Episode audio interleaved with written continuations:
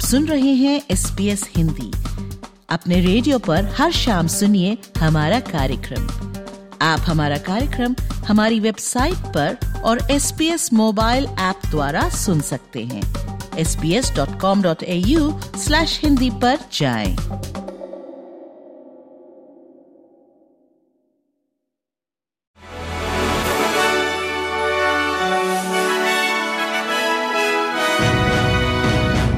सांस्कृतिक विरासत कानूनों के बारे में चिंताओं का हवाला देते हुए विक्टोरियन विपक्ष ने राज्य के फ़र्स्ट नेशंस के साथ एक संधि वार्ता, यानी ट्रीटी नेगोशिएशंस का समर्थन छोड़ दिया है।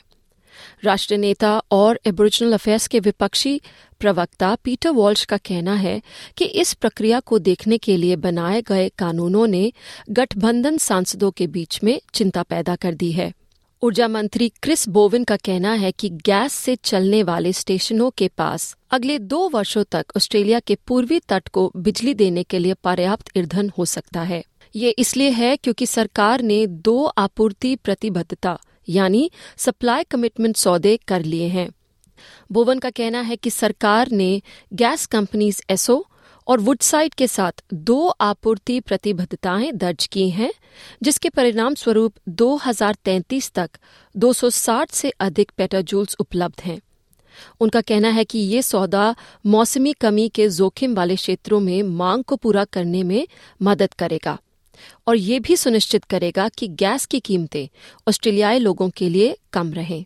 एक सर्वेक्षण में पाया गया है कि महिलाएँ दर्द के अनुभवों को अक्सर नजरअंदाज कर देती हैं और इसके चलते विक्टोरियन सरकार ने महिलाओं के दर्द की जाँच शुरू कर दी है।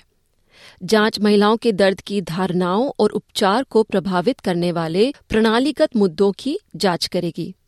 ये जाँच वुमेन्स हेल्थ एडवाइजरी काउंसिल की देखरेख में की जाएगी और एक विशेषज्ञों का पैनल इसका नेतृत्व करेगा।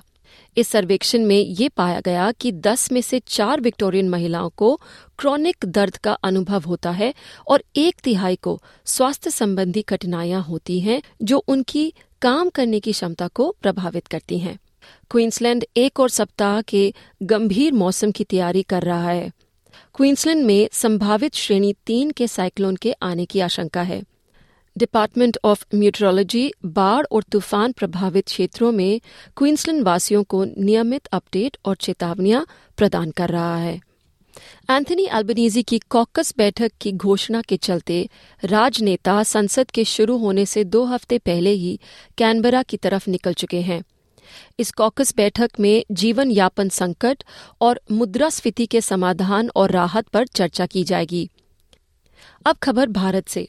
भारत के उत्तर प्रदेश में विवादास्पद राम जन्मभूमि मंदिर का उद्घाटन आज, यानी 22 जनवरी को होगा। उन्नीस सौ बानवे में हिंदू कट्टरपंथियों द्वारा बाबरी मस्जिद के विध्वंस के बाद ये जगह काफ़ी लंबे समय से विवाद में रही है। ऑस्ट्रेलिया के कई भारतीय हिंदू प्रवासी देश भर के मंदिरों में इस कार्यक्रम का जश्न मना रहे हैं। वहीं मंदिर के खुलने पर चिंता और निराशा व्यक्त करने वालों का कहना है कि वे मंदिर के उद्घाटन को धार्मिक से ज़्यादा भारत के प्रधानमंत्री नरेंद्र मोदी का एक राजनीतिक कदम मान रहे हैं, क्योंकि आगामी चुनावों में वे तीसरे कार्यकल की उम्मीद रखते हैं। तो ये थी खबरें इति दीवान के साथ।